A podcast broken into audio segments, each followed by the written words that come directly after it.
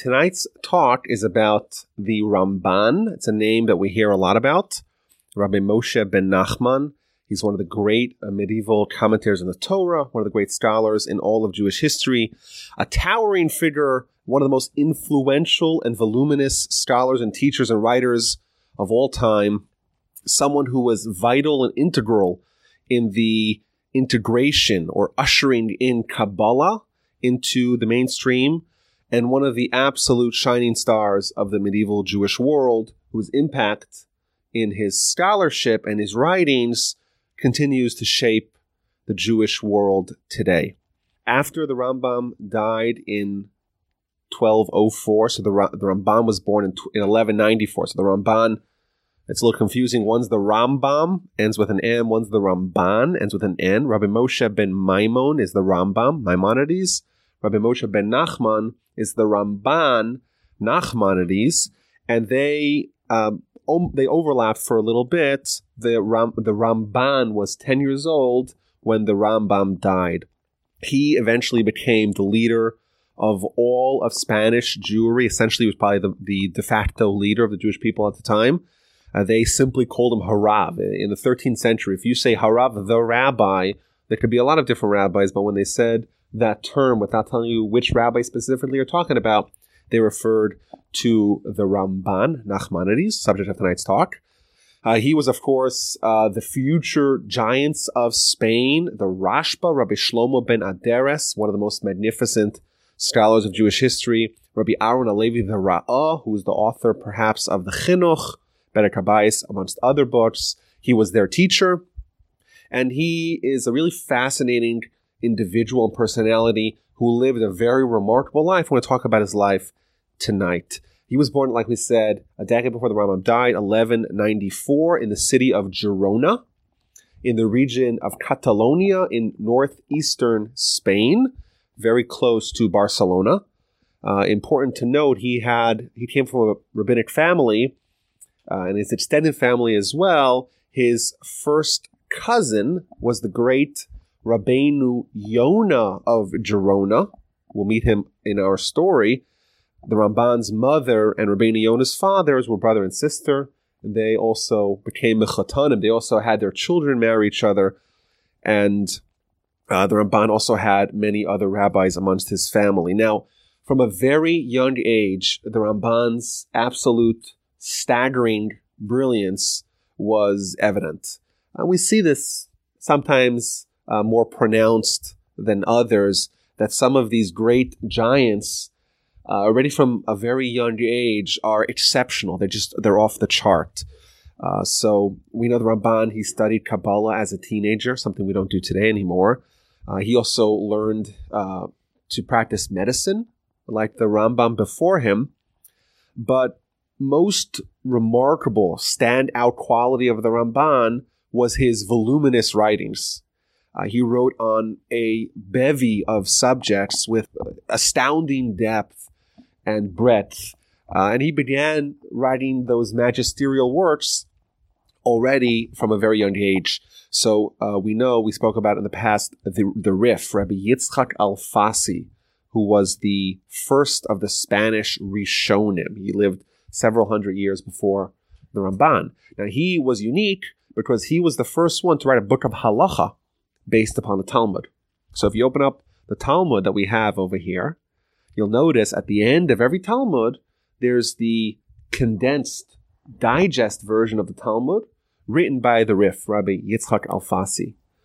Now, there were two books that, two books of the Talmud that he didn't write in, for whatever reason. Maybe he ran out of time or was lost. Either way, they didn't have it. So the Ramban, at the age of fifteen, decides, you know what? It's been two hundred years. No one's do- no one's done it yet. I'll do it. At the age of fifteen, he fills in the gaps, and he writes, and we still have it today. You look at the back of the books of Nedarim and Bechoros, you'll see that a Rif-style commentary on those books, those tracts of the Talmud, are uh, are present from the Ramban. And it, indeed, throughout the rest of his writing career, the Ramban made a point. The major focus of his writing is the completion and the defending of the works of the Rif. For example, uh, the the the writing of the Rif was very innovative at the time. It was the first time in five hundred years the Talmud's been written, and the first time someone's going to take the Talmud and deduce and apply its laws and codify it in a formalized way. And the, he had some detractors. Most notable of them is Rabbeinu Zerachiah. Rabbeinu Zerachiah is one of the really interesting characters of the medieval time, but he was also a teenager when he wrote his critique of the Rif in very sharp, take no prisoners, no holds barred uh, way. It's really remarkable. So he would take a various section of, of the Rif and he would he would argue with it and say, no, this is not correct, and he would try to fix the mistakes. So the Ramban, in an attempt to defend the Ram, uh, the Rif, he wrote a book called Milchamas Hashem, The Wars of Hashem. Which wars of Hashem are you talking about? Well, the war of importance of defending the Rif against the aggression and the attack of the Baal Hamor. He wrote a similar book called the Sefer Hazichus, the Book of Acquittal, acquitting the Rif from the halachic attacks brought upon him by the Raavad. And of course, we'll discuss more of his writings in a little bit. The Ramban, he founded a famed institution, a yeshiva in Girona. Eventually, he became the rabbi not only of Girona, but of Barcelona, the big city as well. And even though he was, he remained a resident of Girona for the bulk of his life, he would commute. He was the rabbi who would commute to Barcelona and be the rabbi there as well. Eventually, when Rabbeinu Yonah, his cousin, died, he became the rabbi of all of Catalonia. Now, the Ramban took center stage in the Jewish world in the twelve thirties. This is about twenty-five years after the Rambam died. And we, we spoke about the Rambam, but he was very innovative and resolute in his writings. And he wrote about a lot of very interesting things, some things that evoked tremendous criticism from the generations that came after him. And even more broadly speaking, the time, the thirteenth century, was marked by the Reconquista, the Christian reconquest of Spain. We know the Muslims were in Spain since seven eleven.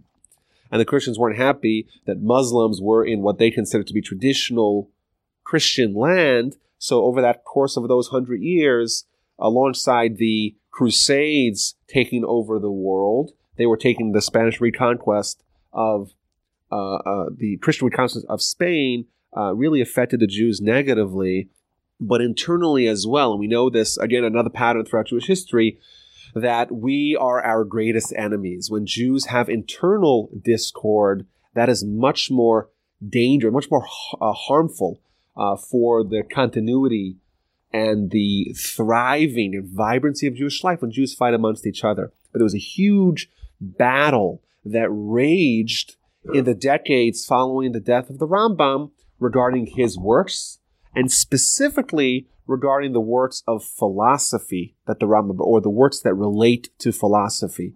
We know that the first of the fourteen books of the Yad HaChazaka, the Rambam's magnum opus, the book of Mada, the book of knowledge, where the Rambam codified core ideas of Jewish philosophy. And then he wrote, of course, the famous book, The Guide to the Perplexed, which was essentially a synthesis of Judaism in the prism of Aristotelian Greek philosophy. He, he wanted to show that there was internal harmony between what the rationalist people of the world, what they believed in Torah. So he was always trying to explain how Torah made sense in uh, in, in the uh, presiding philosophy of the time. Now, there was a tremendous dispute that tore apart the Jewish world regarding the Ra- study of the Rambam, specifically those sections, but essentially it was a proxy for a, uh, a broader schism that existed regarding the study of philosophy in general and the study of what we would call today secular studies. Uh, is it appropriate? It's a good question people have asked throughout the ages. Is it appropriate for Jews to study anything besides for Torah? We have Torah. Torah is everything. Why do we need to study, read philosophy, or to even uh, even acknowledge that it's that's existence. Well, the Rambam clearly did. The Rambam wrote about it. The Rambam explained Torah in the prism of philosophy of the world. There were others, especially the rabbis in France. They said, no, doing that will cause you to abandon and neglect Torah study, and you may study philosophy to the exclusion of Torah. So they said, no, you shouldn't study not philosophy, and even uh, eventually the the argument reached a fever pitch, and in the year twelve thirty-two, many rabbis issued a outright ban against study and even possession of the Guide to the Perplexed of the Rambam and the Sefer Hamada, the Book of Knowledge. And unfortunately, the way it worked, as the way it continues to work, there were recriminations and acrimony on both sides and the heightening of rhetoric, and people love to be zealous about whatever it is, and zealotry begets further zealotry. So the people that were the Rambam's supporters, they said, okay, you want to make a ban? We'll make a ban against you. And bans, bans flew across the table, and it was really unfortunate. Uh, and there were, problematically, some of the giants of the Torah world were on either side of this disagreement. It wasn't like a bunch of rabble-rousers and whippersnappers that you might expect. So the giants of the Torah world were arguing about something very significant and important. Uh, the problem was is that uh, there's always the elements, people, guys that love the fight. And they took it to the next level. Uh, and unfortunately, in France, some of the anti-Rambam crowd, they went to the local Christians. And they told the Christians, there's a book that the Jews study. It's called the Rambam. And that says very negative things about Christianity. So they kind of snitched against the Rambam to the Christians. So that was too far. And of course, the Christians love nothing more than to add fuel to the flames of an internal Jewish discord. And they rounded up all the books of the Rambam, brought it to the central square in Paris, and burned it all. And even for the detractors of the Rambam, the people that didn't support study of philosophy, they recognized that this was a bridge too far. And at the time, the Ramban got involved. The Ramban was beginning his ascent to the peak of Spanish Jewry, and he wrote a letter to the French rabbis, and he essentially took a middle road. He said, listen, yes, there's some problems with studying the Rambam. Maybe it was written for a different time. It was written for different people. But to attack the Rambam, and certainly to go and malign our great leader, the Rambam, in the eyes of the Christians, that's, of course, unconscionable. And he, he essentially kind of made both sides happy. And he also argued that the Spanish Jews, who spent more time in Islamic culture at the time, the golden age of Spain, where the Muslims were very obsessed with philosophy. So the Spanish Jews already had kind of one foot in that world. And therefore, for them, it's maybe important. The Rambam, re- the Rambam wrote it for them, and they should study it. Whereas maybe the French Jews, who did not have that same cultural experience, they should maybe avoid it. And indeed, that became the prevailing norm. Uh, young people were discouraged, both sides, from studying it. French Jews, again, embraced it as they did. And, I'm sorry, Spanish Jews embraced it, and French Jews abstained from it, but it toned down the rhetoric. And out of that whole episode, uh, only the Ramban really came out in history vindicated. Indeed, there's a tragic postscript to that story. Once the Christians understood the impact of book burnings in twelve forty-four, so only a couple of years after they burnt all the Rambam's works, they seized all the works of the Talmud in France. And they said, well, the, you guys say the Rambam has problems against Christianity. The Talmud also does. They rounded up all the books of the Talmud, and in the very same location where a decade prior they had burnt the Rambam's books, they burnt twenty-four wagons full of Talmud at a time when Talmuds all had to be handwritten. So they essentially stripped the libraries of every yeshiva and every house of scholarship in France, effectively ending the Torah greatness of France. And Rabbeinu Yonah, the cousin of the Ramban and one of the headliners of the anti-Rambam campaign, he realized that he made a mistake. And he realized that the people were being punished by having their Talmud taken away from them, specifically because they maligned the works of the Rambam. He publicly confessed, publicly admitted his wrongdoing. He pledged to go to Israel, to prostrate himself upon the grave of the Rambam, to get ten people and to repent for seven days straight. He made, he started the trip. Eventually, he didn't actually make it there. He got held up and eventually settled uh, in southern Spain, where he became the great leader um, of the community and taught Torah there for the rest of his life. But he would make a point of always quoting the Rambam, always lauding the Rambam, and always uh, just having the feeling of regret for what he had done. And it is told that the famous work, one of the four pillars of the Musar bookshelf, the book written by Rabbeinu Yonah, Sha'arei Tshuva, the Gates of Repentance, was written specifically as a method of atonement for his campaign against the Rambam.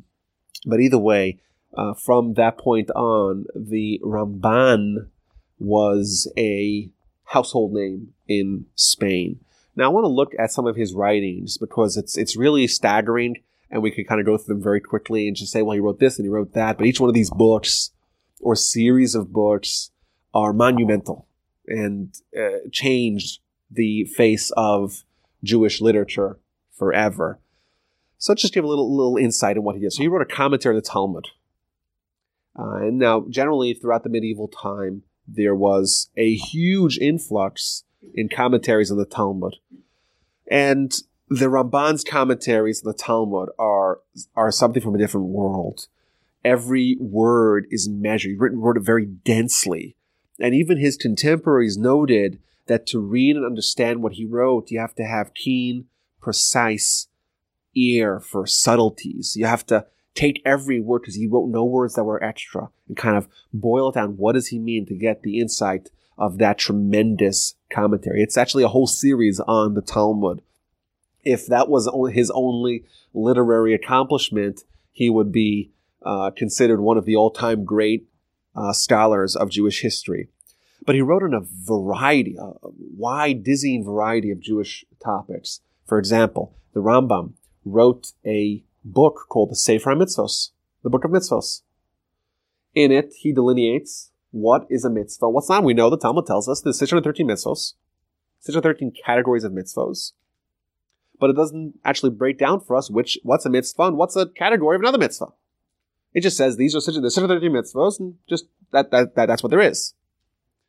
So the so the Rambam uh, years prior, he organized, I can't remember, big a list: two hundred forty-eight positive mitzvos, three hundred sixty-five negative mitzvos. This is the list of mitzvos, and he begins that with fourteen Sharashim, his methodology of how he deduces what's a mitzvah, what's not a mitzvah, and the Ramban writes a response. Beginning with the introduction, he doesn't like the third, the fourteen Sharashim of the Rambam, and indeed today you can get this book, the Book of Mitzvos.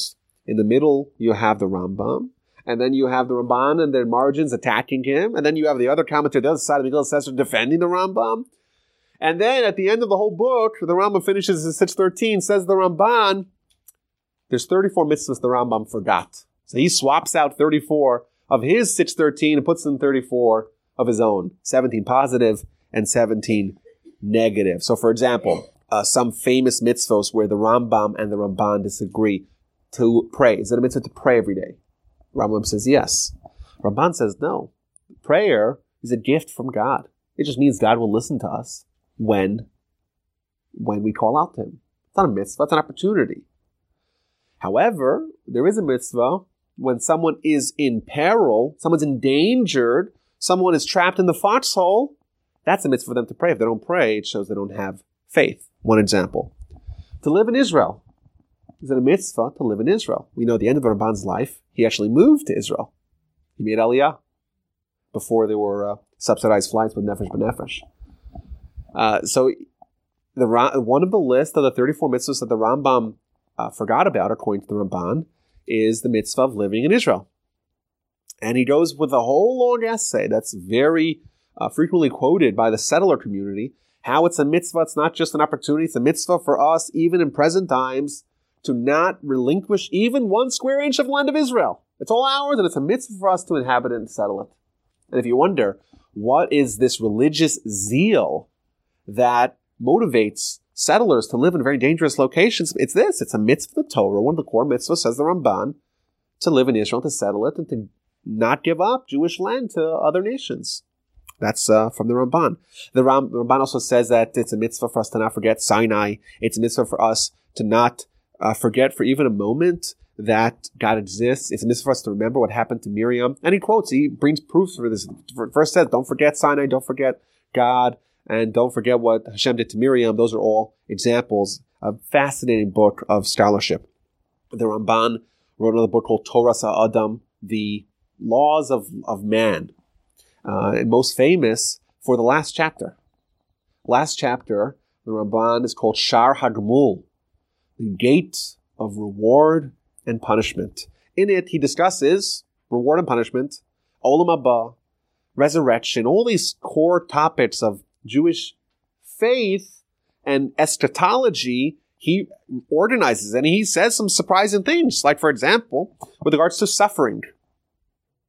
What's the purpose? Why do bad things happen to good people? Uh, theodicy. It's a famous question. And he argues, and there's uh, a lot of evidence that he's correct, that, for example, Rabbi Akiva, who was tortured by the Romans, one of the greatest tzaddikim of all time, that's something we can't possibly understand. There's no way for us to philosophically untangle that problem. The Ramban wrote a book called Sefer Geula regarding Messiah and the final redemption, uh, famous letters that he wrote, the letter of holiness, Igeres HaKodesh, which the, the, the subtitle, quote, regarding the bind of husband and wife, to merit sons who are scholars and primed to accept upon themselves the yoke of heaven. How parents can uh, affect the spiritual vitality of their children. There's a very famous letter called the Igeres HaRamban, the letter of the Ramban, which essentially is not just a letter, it's an entire book of Musar, of Jewish ethics, how to become a great person, that was somehow magically condensed into a five hundred word letter. It's astonishingly short. In fact, it's printed in many editions of a Siddur. I want to read to you the beginning here. He tells, it's written, addressed to his son, so he begins with a verse in Proverbs, Shema b'ni musar avicha, hear, my son, the musar, the ethics of your father, and don't forsake the Torah of your mother. And he gives him simple instructions how to become a great person. You should always accustom yourself to speak all your words pleasantly to every person, in every situation. If you do that, you'll never be angry. Because anger, he, he warns his son, that is a terrible quality which causes people to sin. And he quotes the Talmud. The Talmud tells us, someone who gets angry, all different types of Gehenna consume him. Well, why do different types of Gehenna consume him? Because this, says the Ramban, is the gateway to sin. When someone is angry, that is the cause of sin. Therefore, someone gets angry, all different types of Gehenna, all different types of sin he is now prone to commit. And he says, well, what happens when you conquer anger? Then you'll have humility. Again, the famous link between anger and arrogance is found in the Ramban. When someone conquers their anger, well, then automatically they're on the path of humility. And says the Ramban, humility is the greatest of all characteristics. And once you have humility, you'll have fear of God. So the Ramban is essentially doing what Lutzato does, where he says there's a progression. You start with you start with here and you move up the ladder. Indeed, the ladder of Jacob has always been used as a model of how we can achieve personal greatness. You start over here, you move up, one rung after another. You see that, right? Right? It's a whole book here, just condensed, just giving him the the core ideas of becoming great, and continues from there. Perhaps the Ramban's greatest literary accomplishment was his commentary on the Torah. He wrote this later in life. He would eventually complete it when he got to Israel. Absolutely comprehensive uh, commentary on Torah with uh, with a lot of color to it. it, it it's not like it, it, he had different many different dimensions uh, found in uh, in it. And ostensibly, it's written as a super commentary on Rashi. So frequently, the Ramban begins his commentary. Any any given verse, you open any given ver- any given verse. The Ramban's trying to say, what does the verse mean? So I'll quote you Rashi and say, well, that, that doesn't sound right. I'll quote you the Ibn Ezra, the great commentaries in the Torah before him. And then I'll tell you either it means this or it means that, or he'll he will provide his uh, his insight. Uh, but in, in that particular commentary, which again covers every book of the Chumash, it's entirely uh, comprehensive commentary, he does talk a lot about Kabbalah. So sometimes you'll read it, and he'll say, and it's a matter of truth. And he'll start talking about things that don't make any sense to you. Very cryptically. In fact, Artster recently released a English translated version of the Ramban's commentary on the Torah. But they made a prudent decision not even try their hand to try to translate the Ramban's Kabbalistic teachings found in that commentary. So they just say, well, the rest of it, we'll just give it to you in Hebrew. Good luck. Uh, they didn't uh, try to translate that into English. He has in it, uh, he's always trying to stick to the simplest meaning, similar to Rashi. Uh, but, for example, one disagreement between him and Rashi that we see again and again is Rashi very frequently will tell you that the verses are written out of order chronologically. So, for example, Rashi understands that the whole sections dealing with the instructions to build a tabernacle were all given after the golden calf.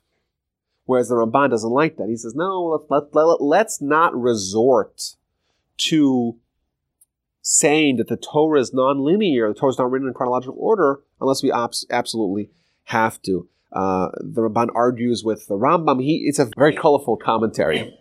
Uh, I want to give you some very famous examples of his teachings. In Genesis, the Ramban teaches us that there really were two kinds of creations. One of them is called ex nihilo, something out of nothing. That's only day one. On day one, God created matter and energy. From then on, God creates what's known yesh miyesh, something out of something else, which is more like forming, where you take extant matter and energy and you repurpose it and turn it into something else. Um, the Ramban also, at the beginning of Genesis, talks about how the six days of creation, how they correspond to the six thousand years of the world. So he makes this tapestry of world history, and he retraces world history in the prism of the insight that the six days really are kind of forward-looking towards the six thousand years since Adam. Uh, recently we read in the beginning of the book of Leviticus, we have uh, the idea of sacrifices. So why do we have sacrifices? So the Ramban, as he does, he quotes the opinions. He has a very long essay. It's not written very, it's not, it's the, he didn't choose brevity on the top of his list of Uh, of goals in this commentary. So he quotes the Rambam. And the Rambam tells us that the reason why we have sacrifices, or one of the Rambam's commentaries on sacrifices, the reason why we have them is because the method of worship that was prevalent in the idol worshiping world was sacrifices. So when God takes the Jews out of Israel and the Jews embrace monotheism, worship of one God, God decided not to change the means of worship. Keep the means of worship, just have a kosher variety. So previously they were giving sacrifices to the pagans, now they'll give sacrifices to God. That's what the Rambam says in the Guide to the Perplexed. Says the Ramban, wait a minute. Let's go back all the way to Noah. Noah, when he comes out of the tent, out of, sorry, comes out of the ark, what does he have? There's only eight people around. There's no idolatry in the world. What is the first thing? One of the first things he does is bring sacrifices. So if sacrifices were just a means of finding a kosher outlet to a non-kosher habit, why would Noah do it? And he brings a whole series of such questions, and he tells us uh, that the reason why there's sacrifices is all about repentance. And he he, he illustrates it very beautifully. A person brings, when a person sins, they bring a sacrifice. And what does he do? He takes the animal. And he has a live animal. He has to walk it all the way to the temple. He gets to the temple. He has to pray. He places his, both his hands atop the animal. And he has to verbally confess. And he has to see it being burned. And this is a very powerful and evocative experience for someone. The animal that they were walking there is now being killed. And they have to think about that the fact that the that they really, when they sinned, rebelled against God. God says, do something, and you say no. God says, don't do something, and you say, I'm going to do it anyhow. That's treason. It's mutiny. You deserve to be killed. But God in his kindness says, you know what? I'm going to let you outsource the punishment to the animal. So you see the animal, and the animal's really, everything that's happened to the animal should be really happening to you. And that is going to hopefully propel a person to repent. And that's how we understand sacrifices broadly. Very powerful idea that Ramban shares with us uh, in Leviticus. It would be remiss if I didn't quote the Ramban at the end of Parshas Bo, at the uh, story of the Exodus. My grandfather of blessed memory, he would he would say that every every Jew needs to know this Ramban by heart, because it's so central to our religion. And he's, he starts off here. I'd like to read it, as much of it as I could. I will tell you now a reason of many mitzvos. I'll tell you the reason why we do a lot of mitzvos. And he goes through history. He says, from the times of Enosh, Adam's grandson, people started having huge problems uh, or huge corruption of faith. Some people would not believe that God exists. Some people believe that he exists, but he abandoned us. Others say that he exists, but he can't control. He doesn't know. All these various different forms of heresy. And they descended upon the world. And th- that's disastrous, right? Because then there's, there's no faith. There's no God in the world. That's what we call, there's a lack of tikkun olam. The world's corrupted. But when God loves a nation, and he decides that he wants to have these people represent him in the world, he does miracles for them. And of course, he's referring to the miracles of the Exodus. And what does the miracle do? The miracle, it upends the perspective of the world. You see that nature does not have its own mandate. It cannot exist. And you see, God obviously is in control. God created, God sustains, God oversees. God knows what's happening. And all those lessons were taught to the Jews at the Exodus. Moreover, there was a prophet. And the prophet was there, and every event that happened that was against the laws of nature, well, they were all foretold by the prophet. And that creates faith for prophecy, that is. Torah as well. And thus, at the Exodus, says the Ramban, what the people actually learned, they learned faith. But God did the, does the miracle only once. There was all those forty years of miracles, of course. But what about today? How do we have faith today? How do we know? Well, the answer is we have to go have this touch point with the Exodus all the time. You say Shema twice a day. What do you say in the Shema? You remember the Exodus. What you're doing is you're having a touch point with the previous experience that brought the faith clear. It's like if you go to visit the physician, most people don't say to look at his credentials. They don't say, show me your transcript. How do I know you're really a doctor? But let's say you have one of those really strange people that does do that. They go to the doctor, they inspect the credentials, they uh, read their transcript, they look and examine the uh, stamp on their diploma to make sure it's real. Okay, now we could trust that this person's legit. But you know what they do next time? Next time they visit, they don't ask to see the credentials again. Right? They already know. At the Exodus, says the Ramban, what the people learned, they saw God's credentials. They saw faith. It was clear. It was apparent. And therefore, all many, many mitzvos are revisiting that. And thus we have so many mitzvahs upon which we declare Zecher L'Yetzias Mitzrayim as a remembrance for the Exodus, because the objective of all mitzvahs, says the Ramban at the end, is to bring us to faith. And he has a very long, very beautiful essay. I'm, I'm, I'm just going over it very quickly. Uh, but he says all mitzvahs, every single mitzvah, the objective of every mitzvah is to bring us to faith. Very powerful Ramban. I would encourage everyone to get their hands on this and just read it. And this is part of the Ramban that is translated into English. Now, in twelve sixty-three, there was the famous disputation of Barcelona. King James of Aragon, Aragon is the region right next to Catalonia, he forced the Ramban to participate in a debate with, an, a, Jew, with a Jewish apostate by the name of Pablo Christiani. This individual, he claimed that he was able to prove the truth of Christianity and the falsehood of Judaism using only Torah sources. Moreover, not only did he have this bombastic claim, he said, I can even prove in a debate with the greatest Jew of the time, the Ramban. So the Ramban agreed to this debate on one condition, provided that he could speak freely. Normally, uh, throughout history, when Jews were forced to debate, they couldn't respond to any of the claims. They had to be sitting there and just accept. It wasn't a fair argument. It wasn't a real It was a moderated debate in a way that they couldn't speak freely. Their free speech was curtailed. The debate, of course, is not a fair debate. Here, the king told the Ramban, you can say whatever you want, provided you don't categorically denounce Christianity. You just respond to the accusations and arguments of your opponents. Uh, okay.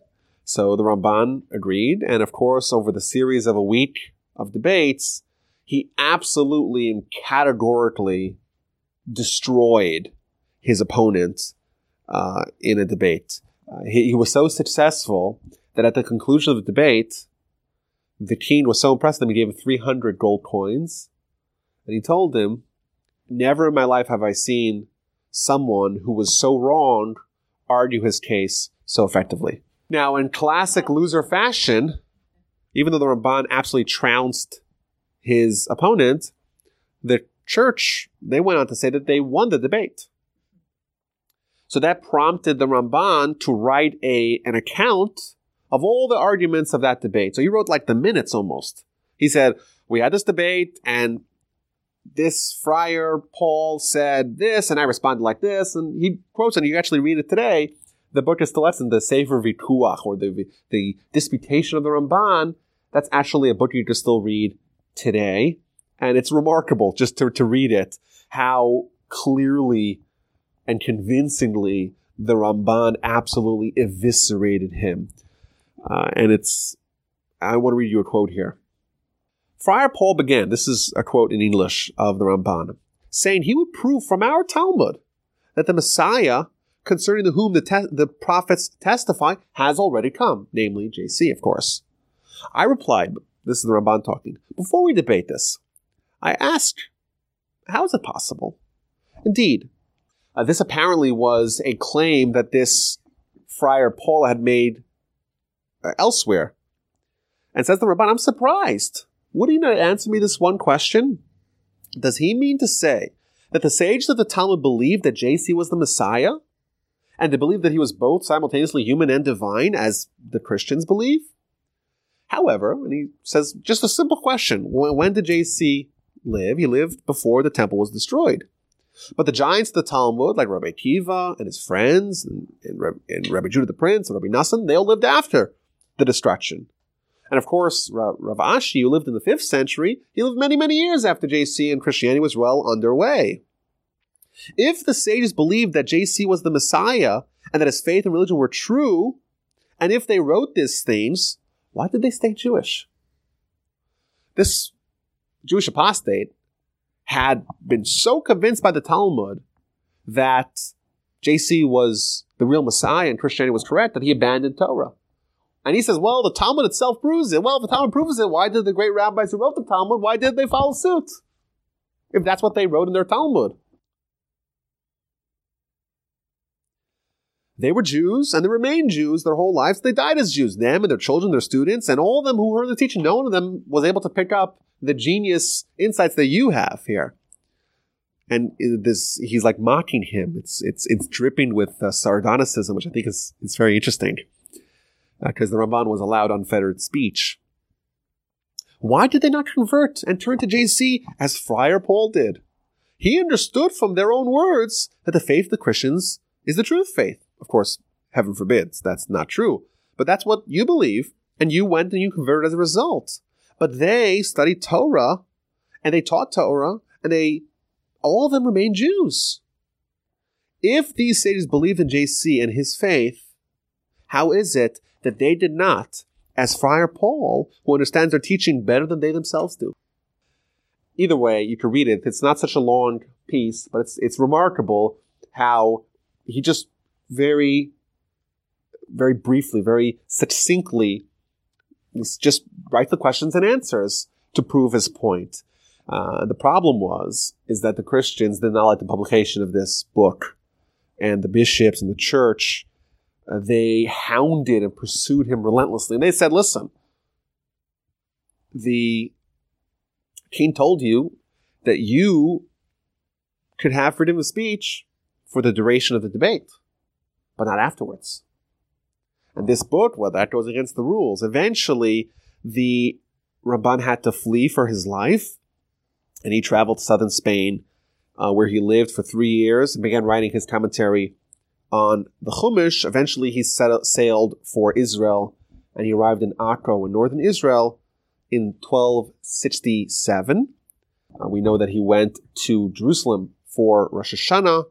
Jerusalem was absolutely ravaged from the Crusades. Uh, he found only two destitute Jews, two brothers who were there. Uh, of course, he was abs- absolutely horrified by what he found. Uh, there was two Jews living in Jerusalem, and every Shabbos, a minyan, a quorum of ten Jews would come to Jerusalem, so there would be a minyan every Shabbos.